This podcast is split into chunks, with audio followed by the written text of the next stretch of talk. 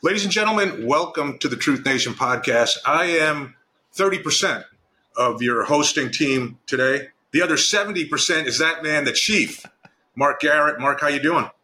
Uh, I'm doing great, Bill. Thank you for having me. I'm really excited yeah, um, this. Hey, this is something I've wanted to do with you for a while.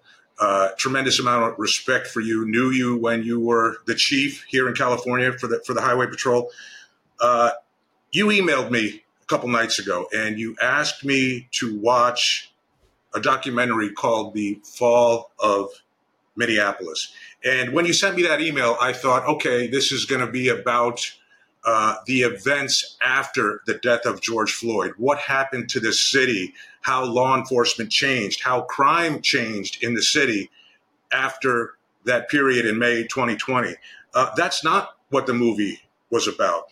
When I started watching it and I saw it go back to the actual events uh, of May 25th, 2020, I thought, oh boy, this is going to be some right wing uh, propaganda film, and it's going to change. It's going to try to change uh, how what it's going to try to change the facts of what happened that day.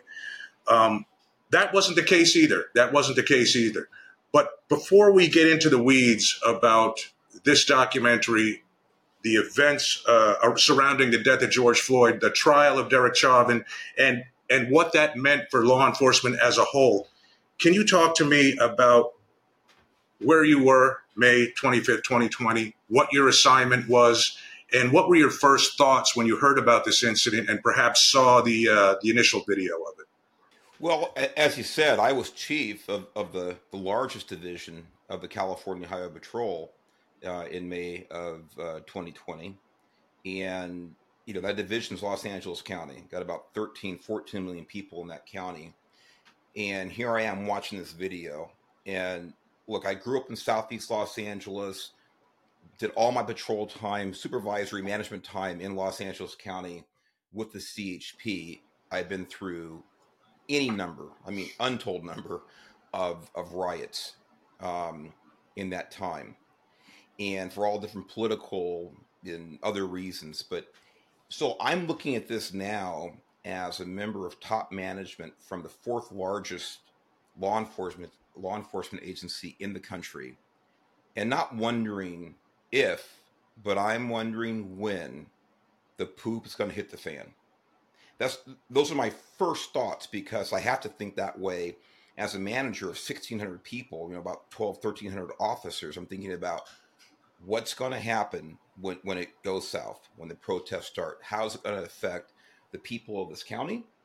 How's it going to affect my officers, my civilians that, that, that I'm responsible for?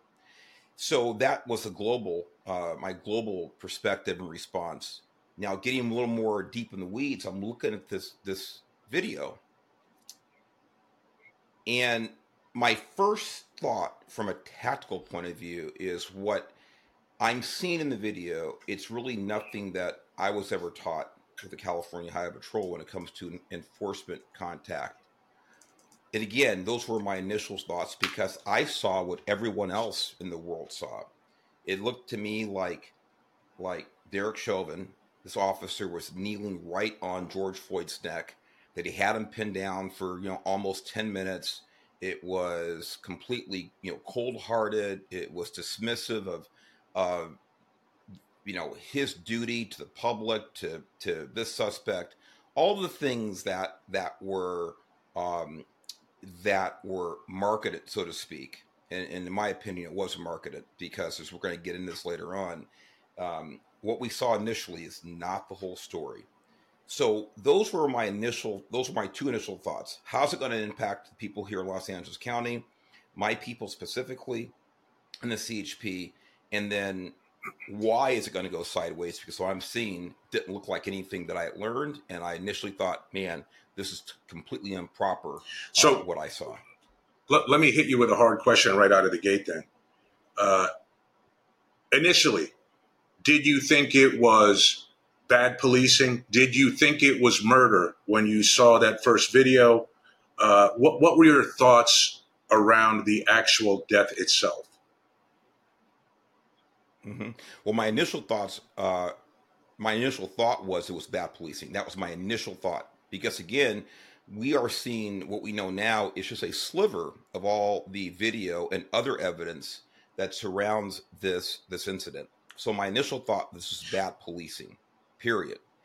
Um, no, no, no, no. I was uh, going to say I agree with you 100. percent And, and uh, see, you were talking about you were concerned yeah. with you were concerned with the people of LA, what was going to happen in LA, were things going to pop off in LA. I saw it and I immediately thought about the profession.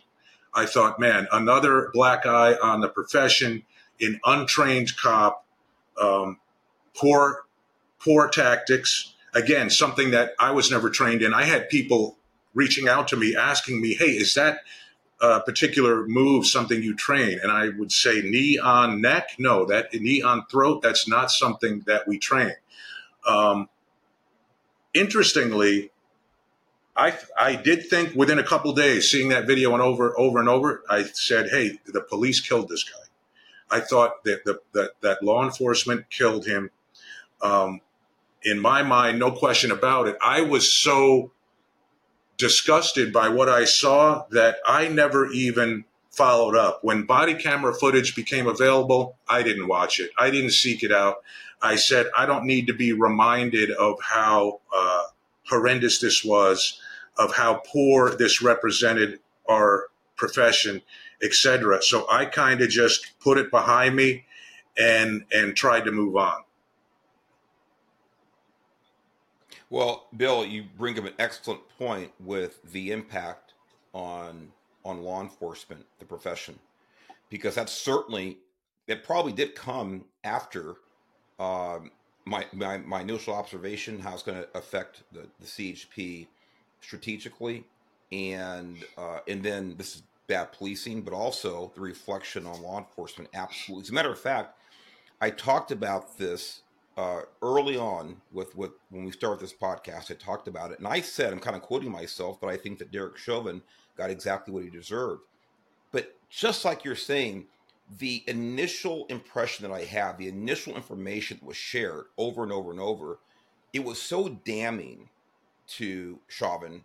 I kind of closed my mind as well. In other words, we got to move on because this is cut and dry. It's clear, blah blah blah. And I didn't do my due diligence and really dig deep, as we're going to talk about today. Had I done that, my initial uh, assessment would have been, and it is now, different. N- number two, I didn't say number one, but number two, you asked me about do I think it was murder? I never thought that it was murder and simply because being a law enforcement it, it, for 30 years and knowing at least in california what the definition of murder is that's intention intentional it's it's forethought that i didn't think that that that officer engaged in an intentional act with the with with the intent of taking the life so i never thought it was murder mm-hmm. i'm thinking more you know mm-hmm. manslaughter mm-hmm. things like this maybe a second degree but certainly not not not murder yeah so so the documentary opens up, Mark, and one of the first things, the Fall of Minneapolis documentary, it opens up. One of the first things they talk about is the criminal history of George Floyd. What I didn't like about it is they don't really.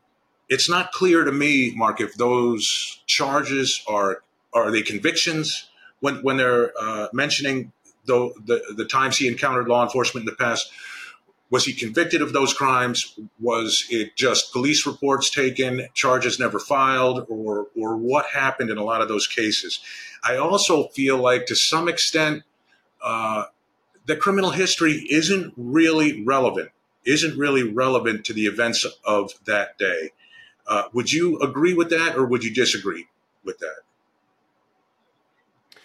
Well, I agree in the sense that it it's not relevant when it comes to the state of mind of of the officer Chauvin and the other three officers um, at the time they encountered George Floyd, because they don't have at that point any knowledge of his criminal history.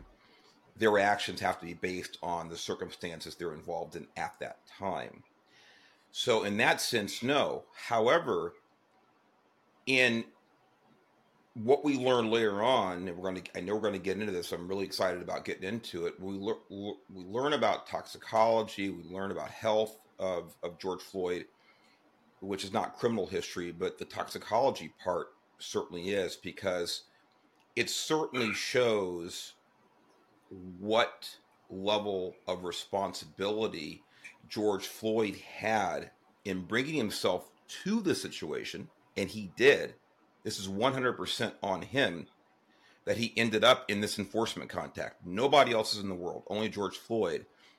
And it also indicates that the continuous use of certain substances culminated in what we saw that day um, with with with the loss of his life. So it wasn't a mm-hmm. one-off type type of thing. So I think those things are important, but to the state of the mind of the officers, no, it's it's not right. relevant at all. so opinion it, for those that don't know, the, the, initial law enforcement contact with George Floyd, it began because uh, the allegation was that he tried to pass a twenty dollar a, a counterfeit twenty dollar bill in a convenience store. Police were called. They arrive at the convenience store, talk to the clerk. Uh, the clerk takes them outside and points to a Mercedes SUV parked across the street, and I guess identifies that as the car that the uh, that the gentleman got in Officer Lane, I believe it was, is the one that made the uh, the initial contact. Uh, one thing that, and, see, hey, my background's different than yours, Mark. Working at DEA, the Drug Enforcement Administration, uh, we are we generally know a lot about the people we're about to encounter we, we are able to do our, our homework and we're able to kind of dictate the, the terms of the encounter most of the time. Very different for uniformed law enforcement. And oftentimes over my career, when people said, hey, DEA, that's got to be tremendously dangerous, I would say, no, definitely not as dangerous as someone working in a patrol car uh, encountering someone who they know absolutely nothing about and standing there at the window of the car and having to make split second decisions, uh, ha- having to digest uh, a lot of information real quickly and make very good split second decisions. So, talk to me about when the initial contact was made. Mr. Floyd was, in my opinion, non compliant. I think they told him uh, multiple times, maybe five to 10 times, eight times to put his hands on the steering wheel. What is that like, and what is the training like uh, when you when an officer encounters someone who's not compliant in, in the driver's side of the car? Well, your your assessment is is is excellent. Uh, uh look about the differences and and what the DEA does, uh, even though you guys have time to do your research, develop a profile, things like that, I think, in other words, on on average, you're dealing with a higher level, so to speak, of criminal behavior because this is what you're going after with with trafficking, sales, and cartels, things like this. But you're right. When you make the number of enforcement contacts that a street cop, a patrol officer makes, um, one of the problems is, and people have heard this a lot, that you know there is no routine stops. That that officers make routine stops all day long, all week long, all year long, and that's true. But here's the danger when officers start m- making every stop a routine stop in their mind, this is when tragedy can happen. This is when your tactics can be forgotten because you get lulled into a false sense of security. It's a little difference here with with George Floyd because this is somewhere in between that everyday traffic stop enforcement contact the officer makes and then going to the DEA where you guys have a ton of time to build a profile. Mm-hmm. This is somewhere in the middle because they actually got a call of someone who was allegedly engaged in the commission of a felony, at least here in, mm-hmm. in California, I think. And of course, it's a federal crime, it's counterfeiting, so we know it's a felony. So someone's involved in in um, a felony so you're going to have a higher sense of, uh, surroundings, circumstances, uh, tactics, and and and teamwork in a situation like this because the initial crime has already been made clear to you. when you approach this vehicle, in other words, he was identified by the witness that's him, blah blah. So you have, I think, there's yes. three people in the car, if I remember correctly. Um, and so right there, we have multiple subjects in a vehicle, and the the alleged crime is of a felonious nature. You damn well better step it up. We would consider this in the Highway Patrol a high, a high, high risk, sorry, high risk contact because, because it's related to a felony and, or an alleged felony. Okay. Yes, an alleged felony, and and this is, in other words, this is going to put mm-hmm. put you in a different state of mind. And to your point about him not complying, and watching this, you know, from being a know, former cop, former street cop, it is excruciating to watch this where the officers are getting simple, clear, and achievable commands.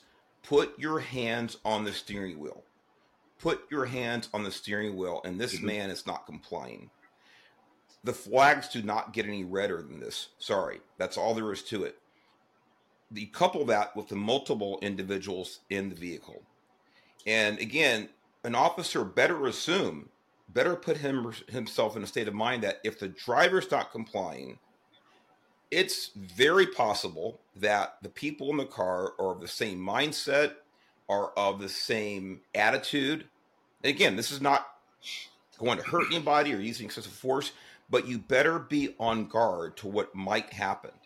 Might happen. So this is where these officers were when you're not able to get compliance with a very, very simple command from yeah, and I thought it was interesting that the female passenger, who I think was in the back seat, actually told Floyd stop resisting or something to that effect, uh, because she could see that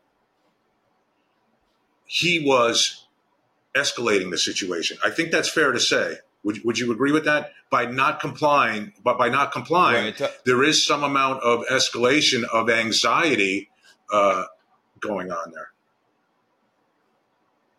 Well, not only was he not complying, but I think any officer who's been in the field, you know, any number of months at that point or had good training in their respective academy clearly had reason to believe that either George Floyd was suffering from some type of an emotional, psychological, mental uh, disorder and or mm-hmm. intoxication of a controlled substance or drug because he was speaking in, I will say, unintelligible, but certainly irrational um, uh, terms, words, phrases.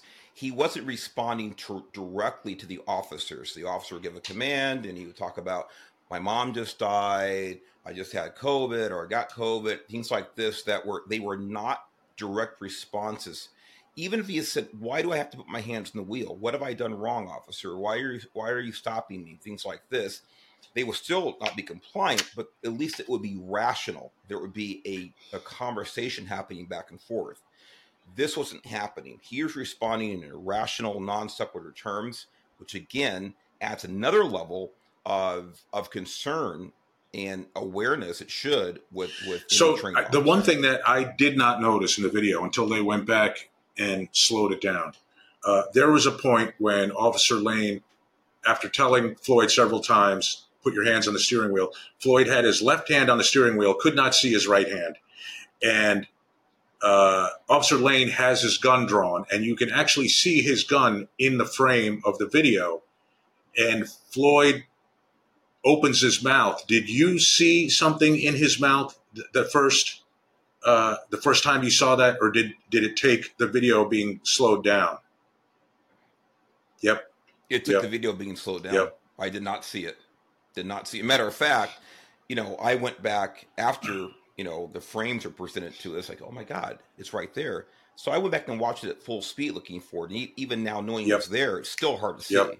now there was uh, there was I don't know if there was speculation or mention that it was pills. It didn't, uh, to me, I can tell you from my experience, it appeared to be uh, a baggie of dope. It looks like a white small baggie.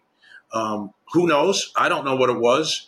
Uh, I suppose it could have been pills. It could have been something else, but it definitely looked like something white in his mouth.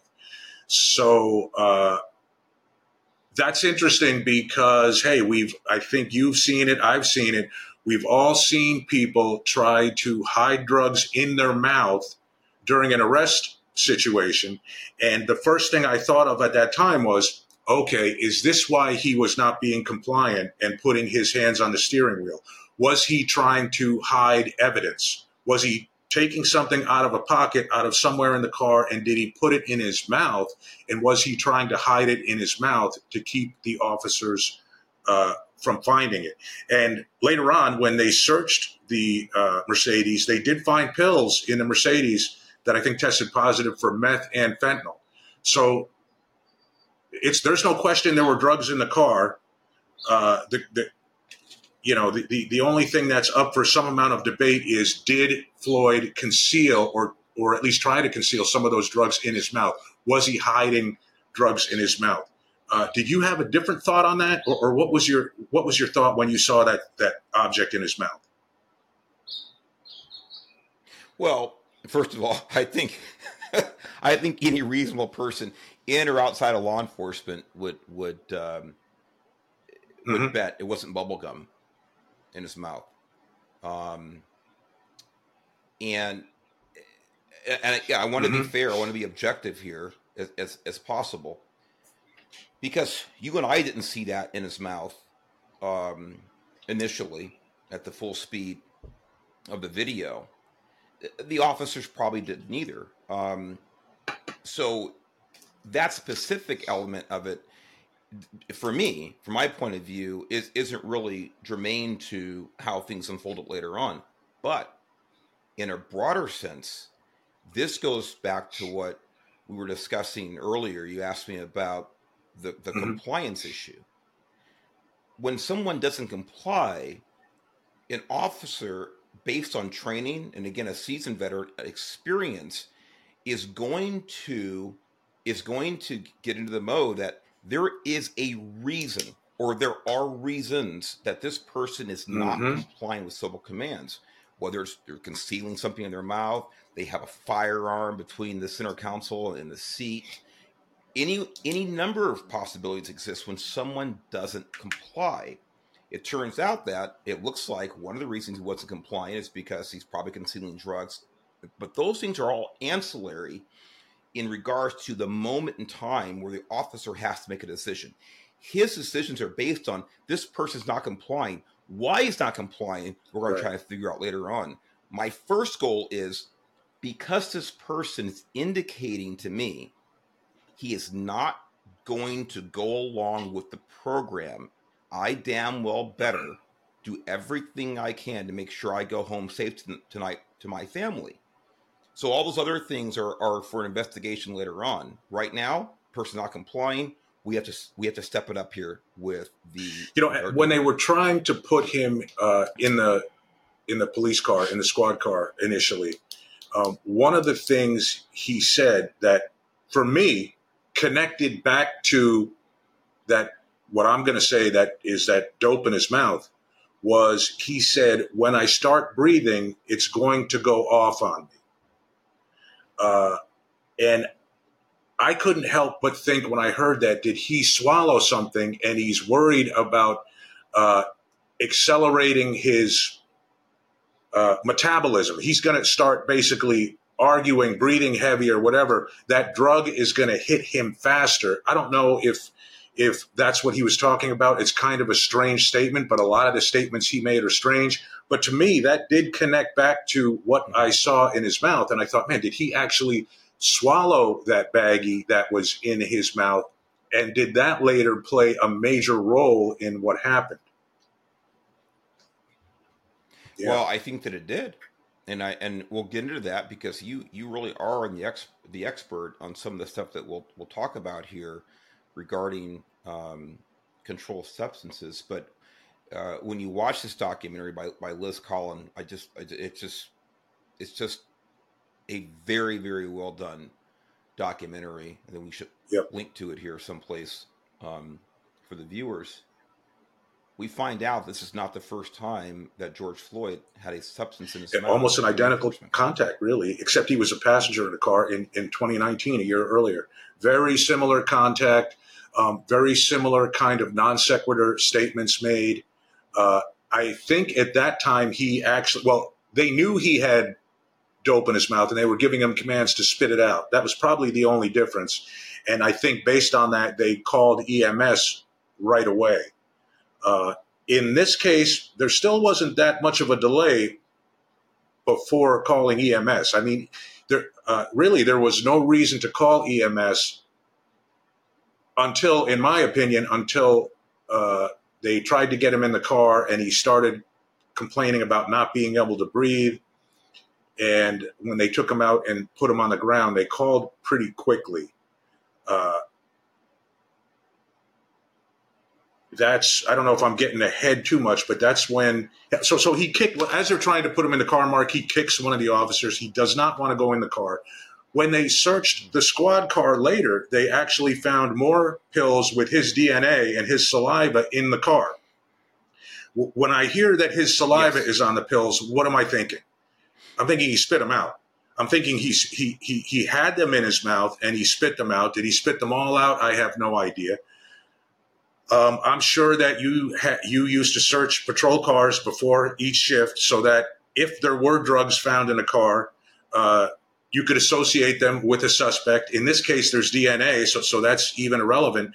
But the point of that is, mm-hmm. it's not uncommon. It's not uncommon. You know this. I know this. For a suspect to try to get rid of evidence in the uh, in the back of a police car. Um, the pat down search, it's not going to catch everything every time. You know, there's some creative hiding places there, uh, and that's likely what happened this time. But but Floyd was not, again, not compliant, not going in the police car. Uh, they had him then. When I first heard about this case, I thought, why would they put him in the car and then take him out of the car? That didn't make any sense to me. Uh, it was almost like the intimation was he was in the car and they took him out of the car to basically abuse him or, or to inflict some kind of pain on him. That wasn't the case. He never really he, he never really got in the car, and uh, they made the decision to put him on the ground. They called for something called the MRT, maximum restraint technique. And that is actually uh, a big point of this documentary, and rightly so. Uh, and I don't know if they ended up using a hobble on him. Did they ever actually put it on him, Mark, that you saw? You know what? That's a great question, and I don't I don't remember if if they hobbled him or not. However, mm-hmm. I, I, want to go back. You you touched on something, and again, I yeah. I have my magical notes here because the again we encourage everybody to watch this documentary, but I did put some bullet points down here, some high points in, in my opinion from from a law enforcement perspective. Going back to EMS, and remember, I used to work marketing, you know, by the media of these these so-called facts, and they are so-called facts when you go back three and a half years right. when this stuff first broke the, the you talked about elected. I mean, talk about elected officials, so-called community leaders, uh, um, on and on and on and on. Advocacy groups about you, you picked the number 847, 926. You know how many minutes they were kneeling on George Floyd's neck. Now, again, I'm I'm going back and using the terminology, the words, the claims that were that were put out there in social media, mainstream media, for months, and even by the way, even still today you know, the I can't breathe thing. So what do we hear? They're kneeling on his neck for, you know, I think one I quoted here nine nine minutes and twenty nine seconds, and I think Nancy Pelosi eight forty seven, and so forth and so on. All these claims.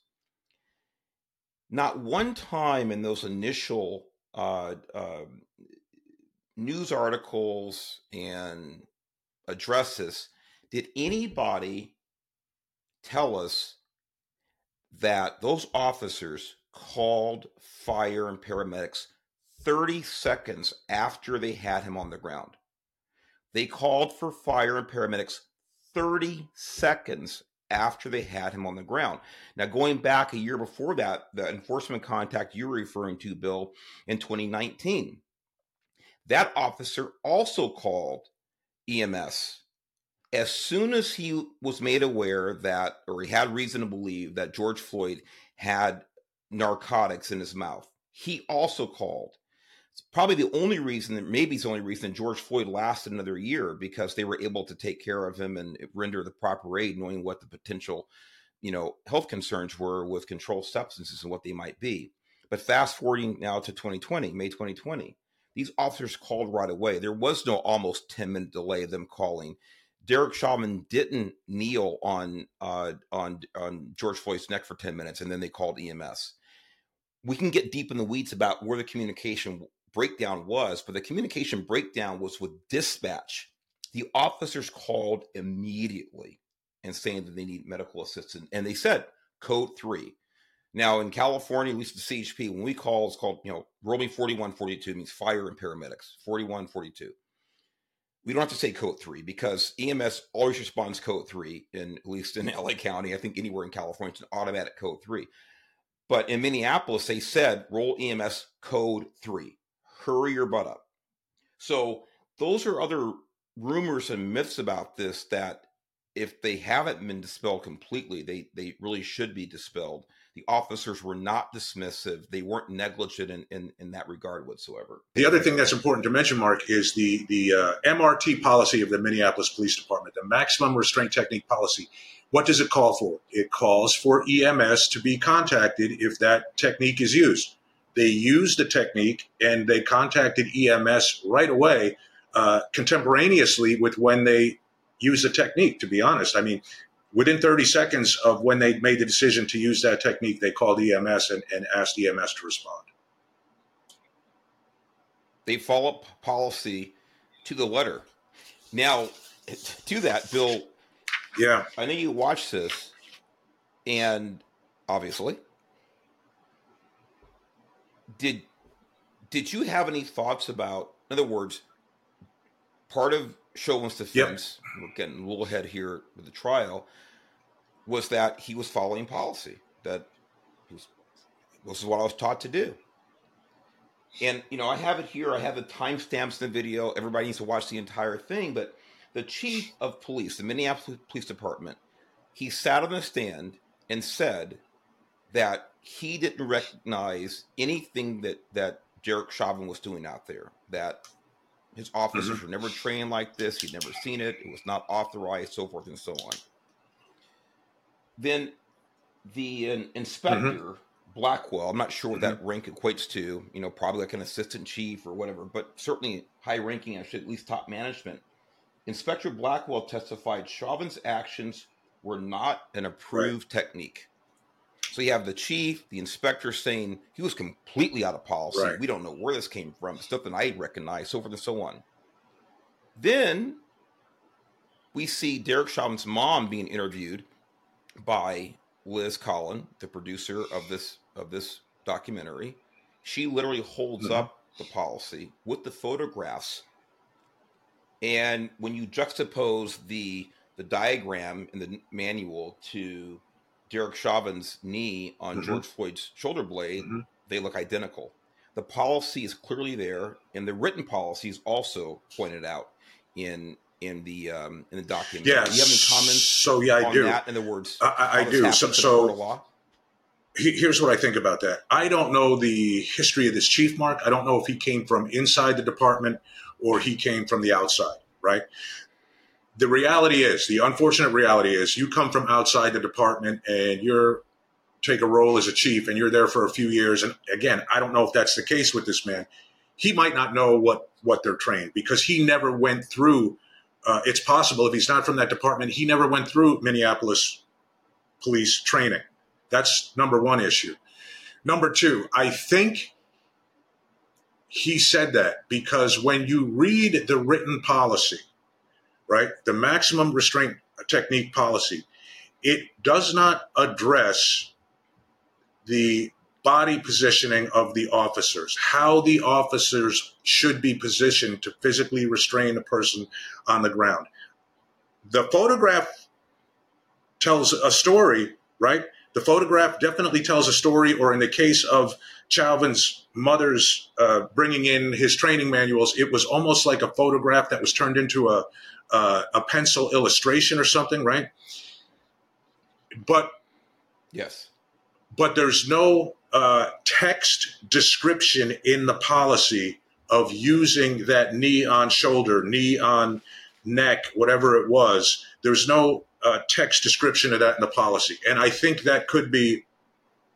I, I think that could be one of the issues, and I think that's a significant thing. And that, and Mark, that may be why the judge made the decision not to let uh, those photographs in, which I think is a bad decision. Uh, and since you brought it up, there was also the PowerPoint training slides. Did you, you saw the PowerPoint training? The PowerPoint training yes. slides also show a very clear picture of an officer using the maximum restraint technique, and his knee is positioned almost exactly where Chauvin's was in the picture. Now, I'm going to draw some very subtle differences, Mark and this goes to really more my training in jujitsu than uh, than any police training I've got. I think you and I probably both agree, but that's a subject for another tr- time. That that law enforcement agencies don't train enough. Mm-hmm. If you, I'm going to ask you now after we do this to go back and look at those pictures again. Look at the training PowerPoint picture. Look at the illustration in the uh, printed manual, and look at the officer, the ball of the foot of the officer that's controlling the person. So you have two points of contact. You, you have your knee, which is going to be on the suspect, and you have your ball of the foot, which is going to be on the ground. You can regulate how much weight you put on the subject by taking weight off the ball of your foot and leaning forward and putting it on the suspect, or by leaning back and putting the weight uh, on your foot, and then really your knee is almost just resting there in the pictures, I saw uh, a demonstration where most of the weight was on the ball of the foot, and that's not a very that doesn't that's not a very uncomfortable position for the person on the bottom. When I saw Chauvin do the technique, I saw most of the weight on the suspect. Now, you and I both know in training, uh, you're doing the technique to another police officer. You're, you're not really, you know, you're, you're not going to go uh, a hundred percent with a technique because you it's training, right? And uh, you're trying to be respectful to learning the technique, not not necessarily having someone that's fully non-compliant or whatever.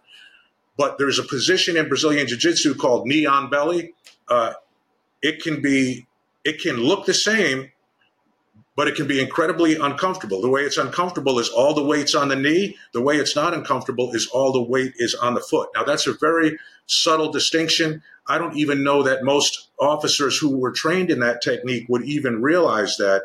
But uh, that's the only the only difference in the pictures that I saw and the famous Exhibit 17, the still shot from the cell phone video. Mm-hmm. That's the only difference I saw in in uh, what was trained and what was actually done.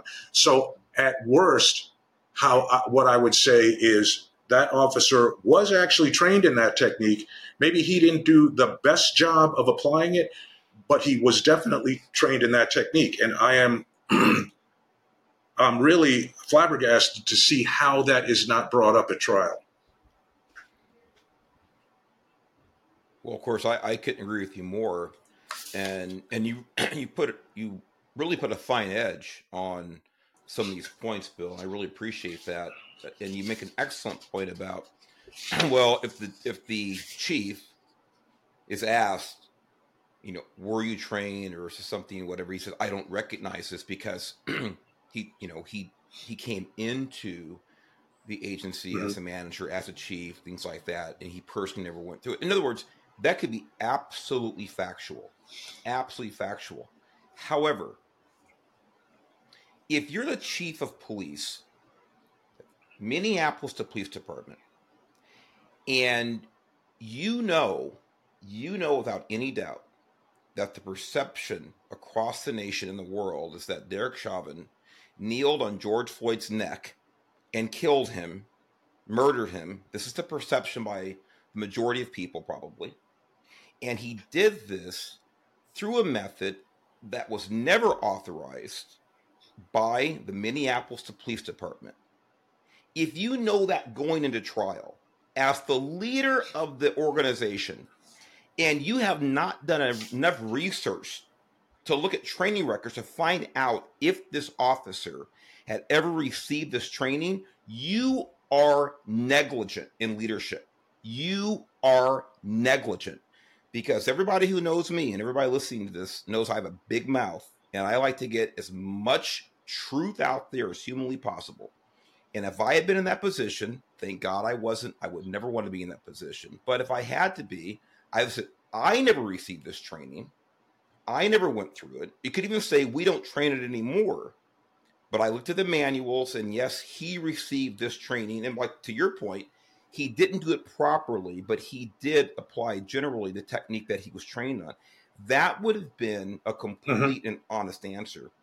And there can be tons of dishonesty in an incomplete yep. answer. You know that from being the DA. You know that. And sometimes an incomplete answer can be more deceitful, more misleading than a complete lie. It's just true, leaving out particular facts. So that whatever is the case, whether he grew up there as a, a, law enforcement officer, came up the ranks, or came in new, I don't think his answer went to uh, what was truthful in in a complete sense. I don't don't at all. However, not however, but in addition to that, then his answer was was um, you, had another manager, high ranking official, the inspector, mm-hmm. come in and say the same thing. So right. you have two people you have two people that, in my opinion, are plain stupid. Are you telling me that two people of this rank don't know that at some point Derek Chauvin received this training? Absolutely unbelievable. And like you said, the judge who didn't allow this in as evidence, the training manual, to me is absolutely unforgivable. You put this information out there. That's why we have 12 jurors of your peers to let them decide if this information is relevant or not. I mean, I know a judge has to introduce or allow or disallow certain. I totally get that, but my God, if the fact that Derek Chauvin did receive this training is deemed inadmissible by That's a crazy. judge, then anything could be. And I mean, this is the whole crux of the matter. Did he violate policy, which resulted in the criminal death right of an individual. This is the this right. is the crux of the matter here. So I know I get tense about this. My mm-hmm. God, yeah. this is deceitful to me, and I don't know where it is. No, and, and uh, I agree with you. When when I saw the training manual and I saw the PowerPoint slide that showed that exact position, I said, "How does this not come in?" You know, th- there's no doubt in my mind that that was the technique that they were trained on. There's no doubt in my mind from, from seeing the PowerPoint slide and seeing the, the actual training manual that the officer's mom had. They were uh, trained on it. Like I said, did he do the best job? I mean, who knows? Who, who knows? But it's beyond my comprehension how that doesn't come in at trial. I guess I would have to go back and look at the judge's ruling to see specifically and that's probably out there somewhere. Shame on me for not having already done it. That's out there somewhere, uh, that, and that's something that is is just crazy. It's just crazy. It is crazy. I, I have to admit, I, I'm really anxious here. Well, two things, like you said, I, uh, I too should kind of know where this is in the justice system. I know, I know, Chauvin's had some things that have been, um, you know, his appeals have not been um, uh, heard or accepted, things like this. But I'm kind of curious where some of these other you know rulings are going to end up, and, and maybe they have already happened and we just don't know about it. But I am really anxious to hear your take on on the yeah. toxicology Ooh. and health part of this because yeah. this is huge and and I have some notes here, but you're the expert in this, Bill. And I want to, you know, we, we know for a fact that he had multiple substances yeah. on board. We know this, and I want to get your take on on what effect this did play physiologically yeah. based on your training, and what effect maybe it should have played. So first off, I mean, what qualifies me to, to look at a tox report, Mark? I'm not a doctor. I'm not a medical examiner. I'm not a, a forensic pathologist. At DEA, we had a team called the Overdose Justice Task Force. And every single day, we worked to bring charges against people who distributed fentanyl that led to a death. One of the key pieces in establishing someone dies from fentanyl is the toxicology report. So I would say over the past four years, that team's probably looked at 400 overdose deaths in and around uh, Los Angeles.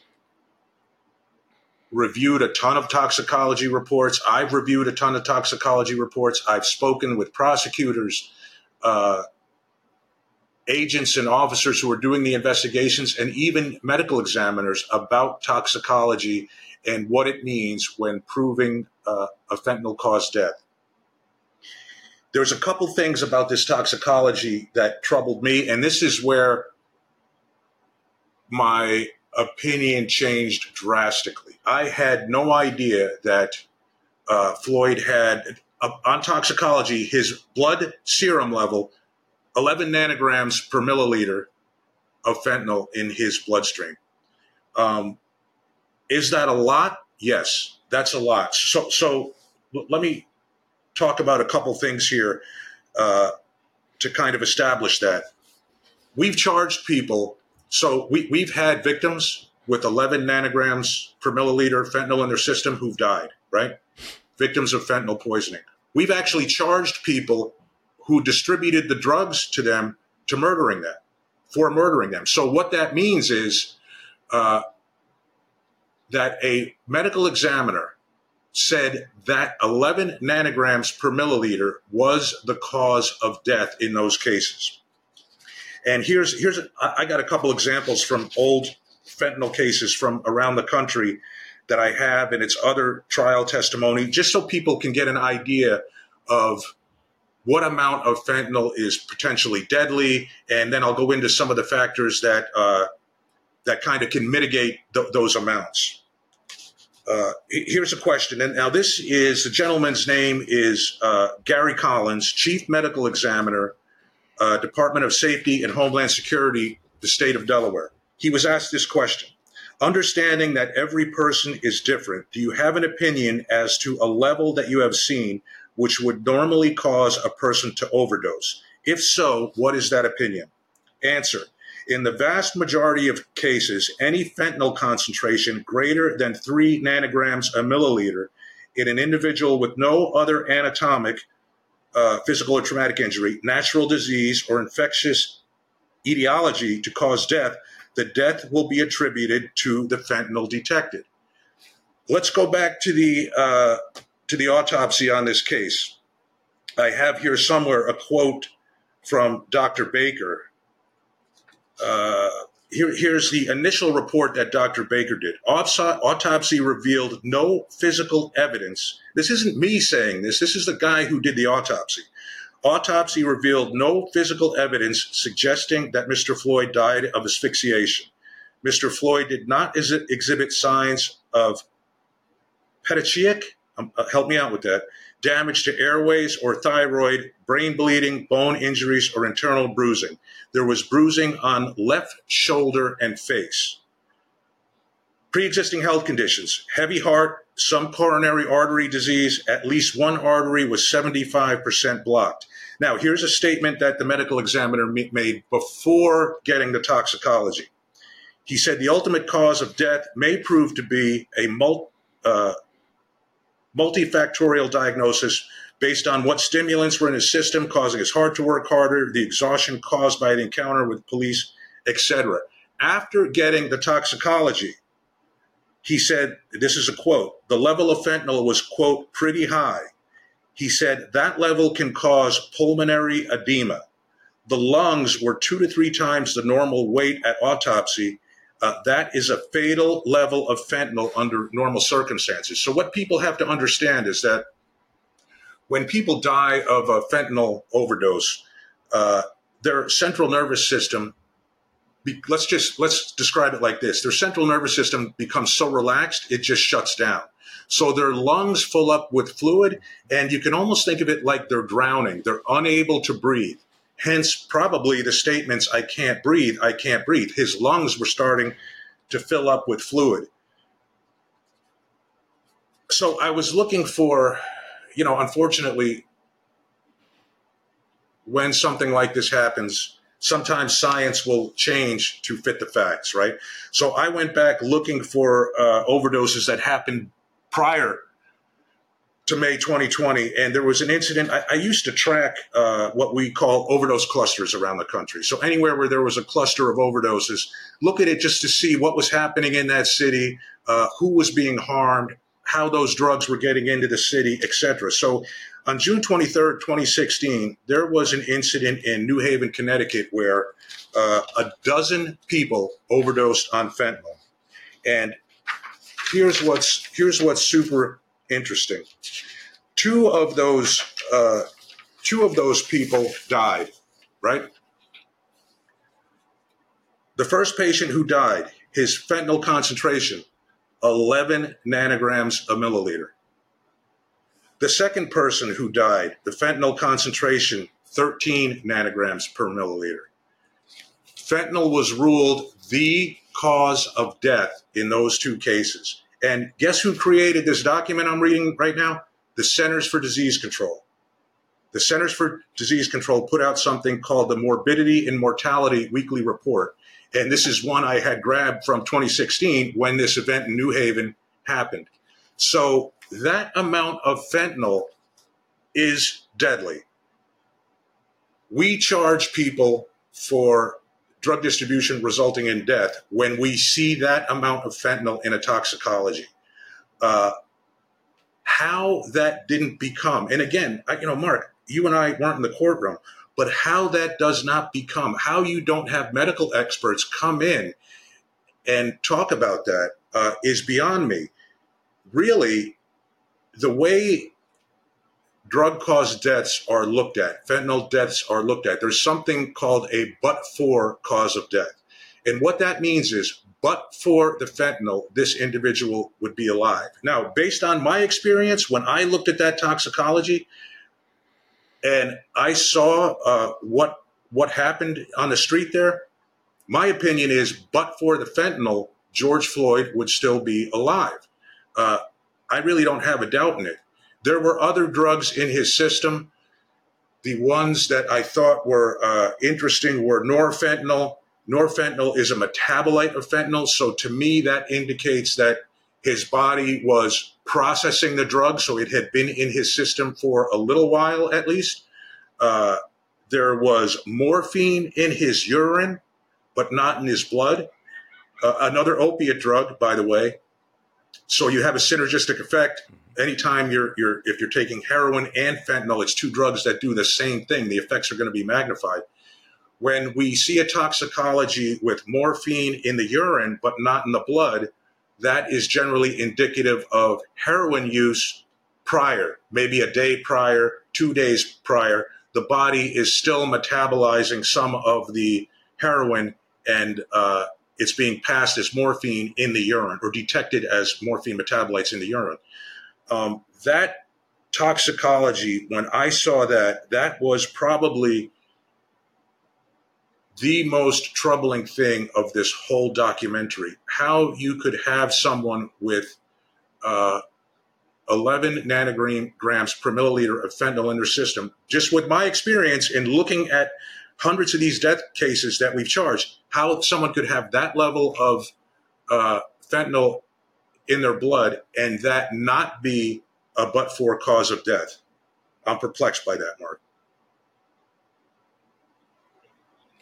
Well, Bill, you may have said, you know, you've you you presented the caveat that you're not an expert in this, you're not an expert in that, you know, you're not a physician, you're not a medical examiner. But I don't think that anybody could have explained it better than you just did. I really don't. Um, there's nothing more for me to say on that talk, topic because I, I, I think what you said is completely correct. I don't know how this was not a factor in this trial. Yeah, and, and either. Because no, I was just going to say, and then the go the, ahead. Go ahead. The you know, at some point, uh, and, and this may be, I think, related to what you alluded to earlier, ongoing uh, litigation, either an appeal or some sort of civil suit. But a woman named Amy uh, Swayze Tamburino, I think she's an assistant to Dr. Baker who did the autopsy. She was deposed just in the past couple months, Mark. And here, here's, here's what she said. She said the doc, and she's talking about after the doctor did the initial autopsy, after Dr. Baker did the initial autopsy, he called her, and here's what, according to her, here's what he told her. The doctor called me later in the day that Tuesday, and he told me there were no medical findings that show any injury uh, on the vital structures of Mr. Floyd's neck. There were no medical indications of asphyxia or strangulation. And then she added that the doctor said to her, quote, Amy, what happens when the actual evidence doesn't match up with the public narrative that everyone has already decided on? This is the kind of case that ends careers. I mean, that's what she testified. That's what she said in a deposition. And I've talked to you about the level of fentanyl in, in the blood and how that alarms me. Uh, Dr. Baker said in the initial autopsy that there's no physical evidence suggesting asphyxiation or anything else, you know, how, how do we arrive at a, how do we arrive at a murder charge here, Mark?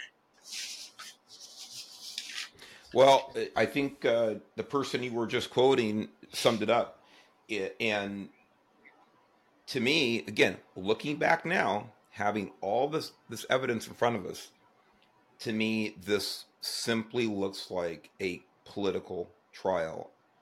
Now,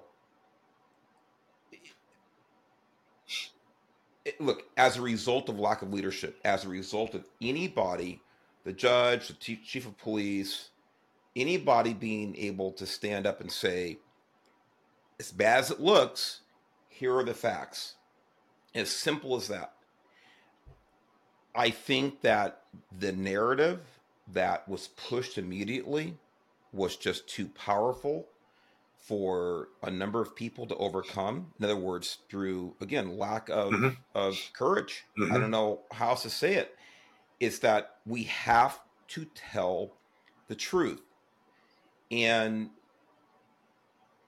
look, going back, we talked about this at the beginning of this episode about uh, you know where you and I were when this happened and and our perspective, things like this. One of the things I looked at that was available at the time you know, Derek Chauvin's uh, uh, employment history, his, his disciplinary history came out, and there were a lot of disciplinary disciplinary actions uh, taken against him, and a lot of complaints. There were some sustained complaints. I believe, I believe, I could be wrong. I think some were, for, were force related.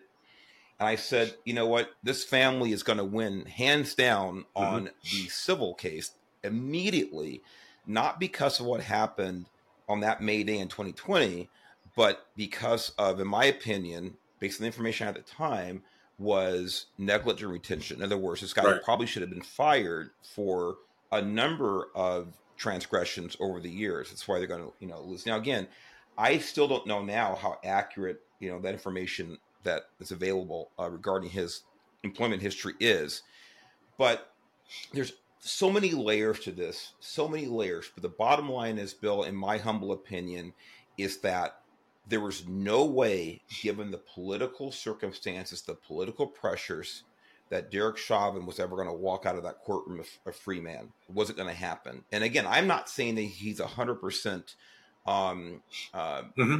clean in all this, but did he murder George Floyd? I say absolutely not if George Floyd had been sitting on that curb instead of lying in the street next to that patrol car, if he had been sitting there, he would have been dead in 30 or 40 or, or 60 minutes anyway, based on the information mm-hmm. we have that you just so beautifully articulated regarding to- toxicology.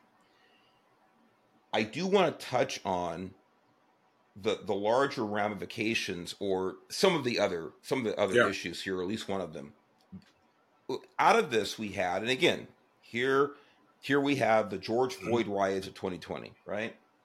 In Los Angeles County, those riots were initiated with an attack on two of my officers on Yep. the 10 freeway Right outside my building. Los Angeles.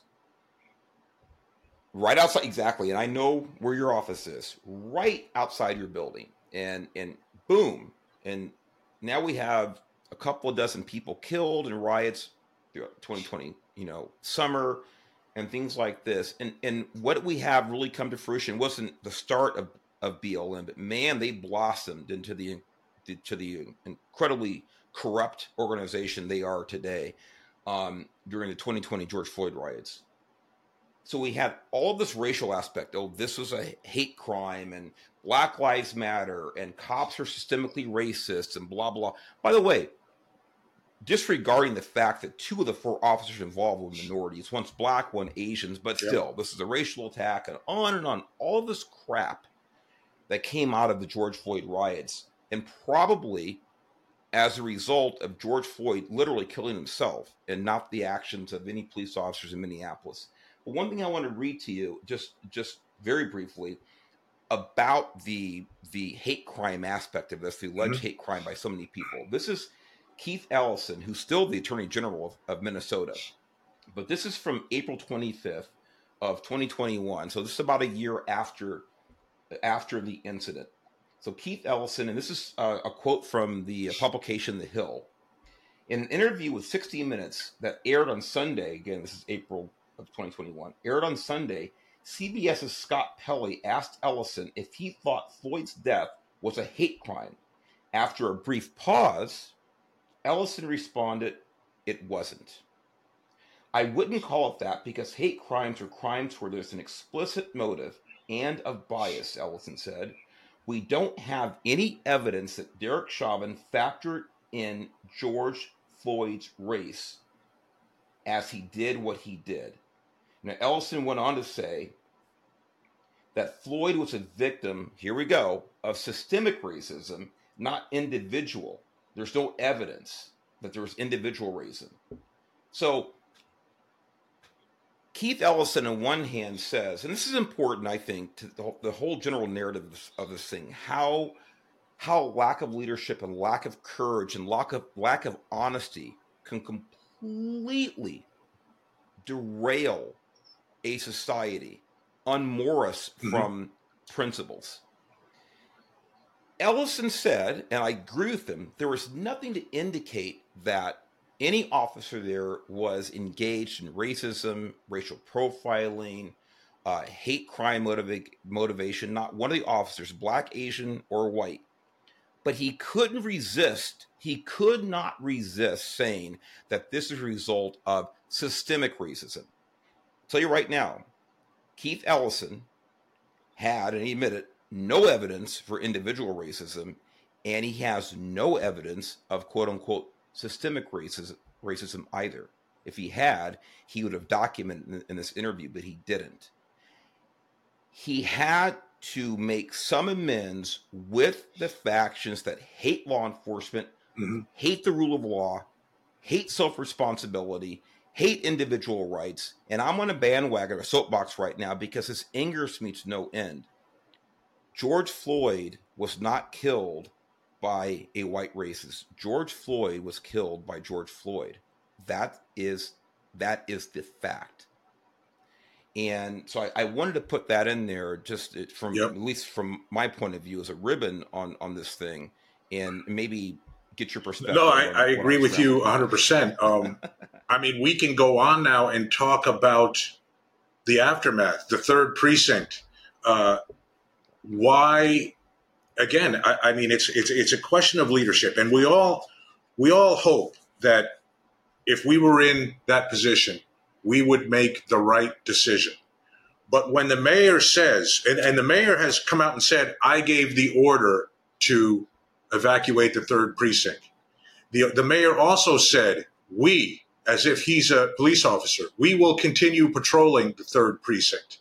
The mayor also said, uh, our, our work will continue. You know, why, why is the mayor making public safety decisions, Mark? Like, where, where, where, where Well, I mean, where I'm so you- hey, I get it. He's, I guess, the chief works for the mayor, and I don't know how it works in Minneapolis. You know, the city council is technically the boss or whatever. Mhm. But at some point, if the mayor gives the order, we're going to evacuate the third precinct. I think the chief of police have, has an obligation to say, Mayor, from a public safety perspective, we can't do that. Let's talk about what other options we have. Yes, and uh, I'm glad you're you're you're hitting on this the aftermath because there really are two parts of the story, and there are two parts of this documentary, and the effect it had on on not only local law enforcement but the law enforcement profession in general is really immeasurable. Matter of fact, I, let me correct myself. We are mm-hmm. able to measure a lot of this. There are some clear metrics on the on the effect of that law enforcement. Clear metrics, undeniable metrics. Going back to the mayor, boy, Bill, when when I watched him making those statements about we are going to continue and we are this mm-hmm. and that, I mean, how dare you? How my thought exactly. Dare you put yourself in the boots of these men and women who you are now subjecting to unnecessary, unreasonable, and improper levels of danger. And then you have the gall to say that we are going to. Con- no. You say, listen, I'm the head of this city. I've been in contact with the chief of police and we're going to do X, Y, and Z in coordination with our law enforcement professionals. This is what a leader does. But what did he do? He orders the evacuation of the third precinct and things like this. My God, what signal did that send to these people who are now burning down their own community? The signal was, we've won. They can't yep. stop us. It goes to what I've heard you say a lot, Mark. The signal was, there's going to be no accountability right now. Uh, go out and do as you will in the streets of our city. Yes, and of course, I remember I any of us watching this stuff, and again, of course, I'm you know was was as chief in my department. We're all was my my t- staff my bosses in Sacramento, mm-hmm. we're all watching this, wondering what impact this is going to have on our ability now to hold the line to protect the people that we're sworn protect when when the the genesis law enforcement of this Minneapolis Police Department just literally folds mm-hmm. and runs. And and again, I'm not talking about the men and women, those men and women are on the front lines out there doing the job that most people in this country don't want to do, would never do. I'm talking about their leaders just rolling over and quitting. That that impact was at the time it was immeasurable. Now looking back, we can see, and it's still happening now. The the effects it's having. These repercussions are mm-hmm. rippling throughout the country, and it gave the it gave the the, the moral green light to so many other chiefs of police to make these ridiculous concessions. And then, of course, this is where the whole defund the police narrative started. And maybe it didn't start there on that day. Um, and I've talked about mm-hmm. this on, on, on my podcast. I, t- I talked about the genesis of the defund movement. And we all start thinking it started with George Floyd. It didn't start there. So when I say start there, it got this massive boost. But the genesis, genesis of defund goes way, way, way, way back. 30, 40, 50, 60 years. But this was such a tangible, public, and powerful expression of defund the police. And man, these cowards with 4 mm-hmm. and five stars and colonel's bars and blah, blah across the country, they took it as a green light to say, you know what, I, I, I agree, I agree, agree. And they just stripped themselves of any responsibility to the public to whom they were sworn to serve yeah, and protect. You know, when back in the summer of 2020, when I heard the calls to defund the police, I knew what our agency does when uh, funding is cut, and it's probably, I suspect, the same thing your agency used to do when funding was cut. The first thing that an agency does is they stop hiring why do they why do they stop hiring? Because it's an easy way to just uh, reduce a financial obligation immediately. You can say, "Hey, we're not hiring now. We're going to save money on salary." Here's what happens, and I actually went back, and LAPD is the example I use because they're very they're very transparent organization.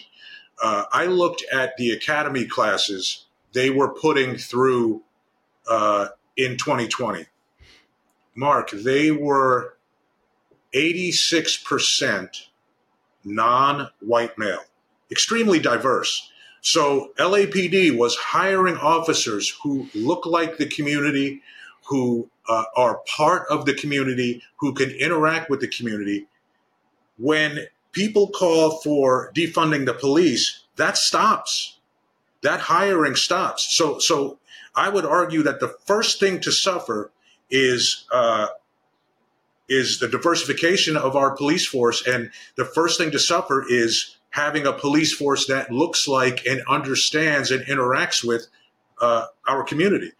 It, it, was just so frustrating to hear that back then and understand what the ramifications of that were going to be.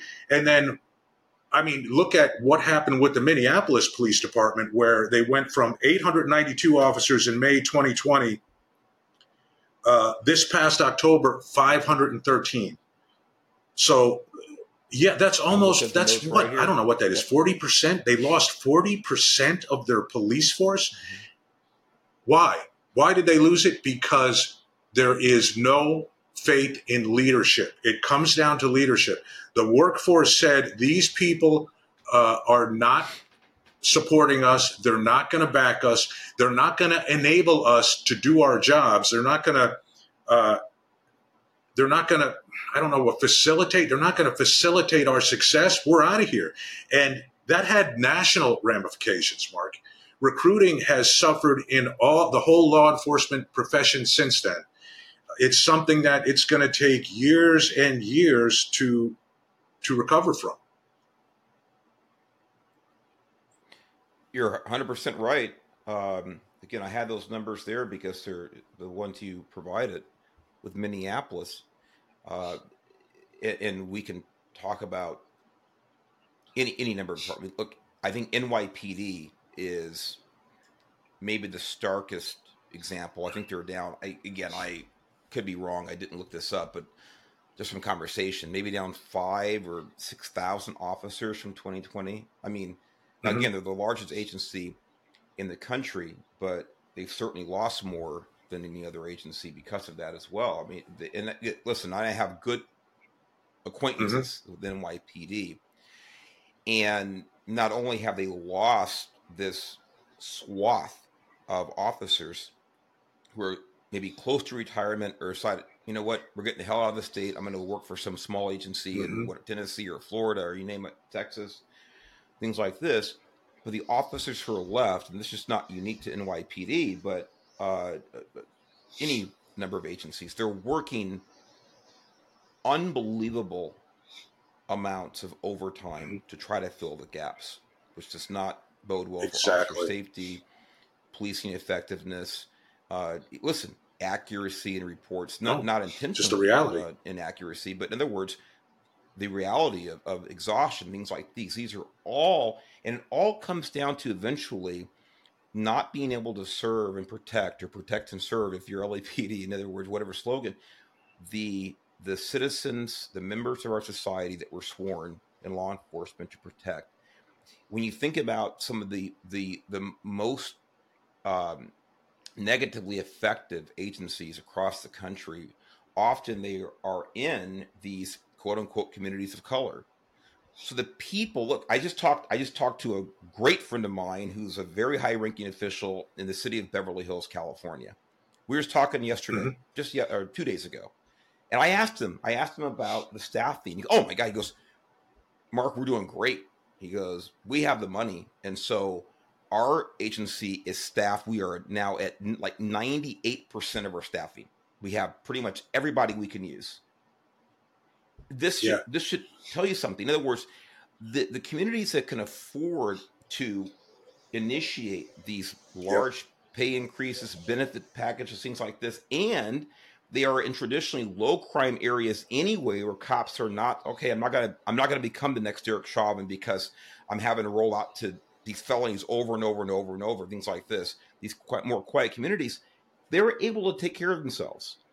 But the people who need the protection the most, the high crime areas, they are the ones Correct. suffering the most because of this nonsense of defund. It's a great point, Mark. Disgusting. And uh, you know, it, it, so to talk about Beverly Hills, and a lot of cities like Beverly Hills, they are able to collect private money to supplement their police department. I don't know if people realize that.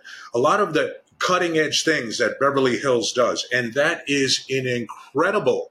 Uh, so, some of the you walk into uh, their command center there, and it's like you're watching an episode of NCIS um, the, the technology that they use in that city is phenomenal.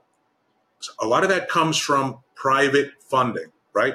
So when funding is cut across all departments, like you said, they can still survive. They can still provide a high level of service and recruit. Some communities can't. Some communities can't, and that's where uh, it makes no sense to me because I feel like I feel like those are the communities that are being that are being hurt the most. They are, they are, and this is it's it's one of my passions. This particular topic. Again, this all goes back. You go back three mm-hmm. and a half years to George Floyd, and now we are seeing the fruits of this foolishness. And in in California, again, I've talked about it on my show about the California Highway Patrol, which is also tremendously understaffed now historically being ordered by Governor Newsom to go into these cities whose own agencies are being diminished, are being decimated, uh, staffing wise, going in and providing law enforcement services, especially up in the up in the Bay Area, all kinds of cities up there, Oakland and San Francisco and so forth and so on. And so, ladies and gentlemen, do you realize do you realize that we lose more people in traffic mm-hmm. accidents in this country than murders and things like this? 40,000 a year. The primary role of the California Highway Patrol is is, is traffic. Mm-hmm. Not the only role. We do everything from expired mm-hmm. registration mm-hmm. to murder and to for uh, everything. You you name it. But the primary mission is traffic enforcement. And if we are not able, I say we, formally we, if the California Highway Patrol is not able to go out there and do as m- much traffic enforcement, traffic accident prevention, DUI arrest, intoxication arrest, mm-hmm. more people are going to die. And I'll tell you right now, I don't care if your loved one is shot or if your loved one is killed at an intersection on a county yep. road. They're as dead as dead. You can't, you squeeze a balloon here, it's going to yep. blow up someplace else. So moving these these resources around, state of California, is a shell game. It's just to look good here for a few weeks and look good there for a few weeks, and it's all disgusting. The problem is, it's people like Gavin Newsom that have supported. And by the way, I was careful about this. I really couldn't find a quote where Gavin Newsom ever defended the defund or ever supported the defund movement. To be mm-hmm. honest, to be totally fair to him, but he certainly never spoke up against it. He never called it ridiculous like you and I know mm-hmm. it is, and so many other people know that it is. And so it's it's his ilk that have got gotten us to where we are. I wish it never happened. Like you said, Bill, it's going to take years and years to dig ourselves out of this hole. And I wish people could just show a little bit, a little inkling of courage and say, you know what? Uh, I don't even like cops, but this guy died of a drug overdose, not because Derek Chauvin was yep. on his shoulder. Enough said. I think that's uh, probably a, a spot to end it, Mark. Um, enlightening. Watch the documentary. It changed my opinion of the uh, case substantially. It the events of that day and, and the subsequent in the subsequent two or three days changed our profession, Mark. And uh, I appreciate you for being one of the leaders and stepping up and and using your voice to try to change it back and uh, and and make the profession better. So thanks thanks for doing that. Bill, thank you for having me. It's been it's been a lot of fun, and I'm looking forward to the next time. So God bless you for, with your new show. And take uh, care. And here we go.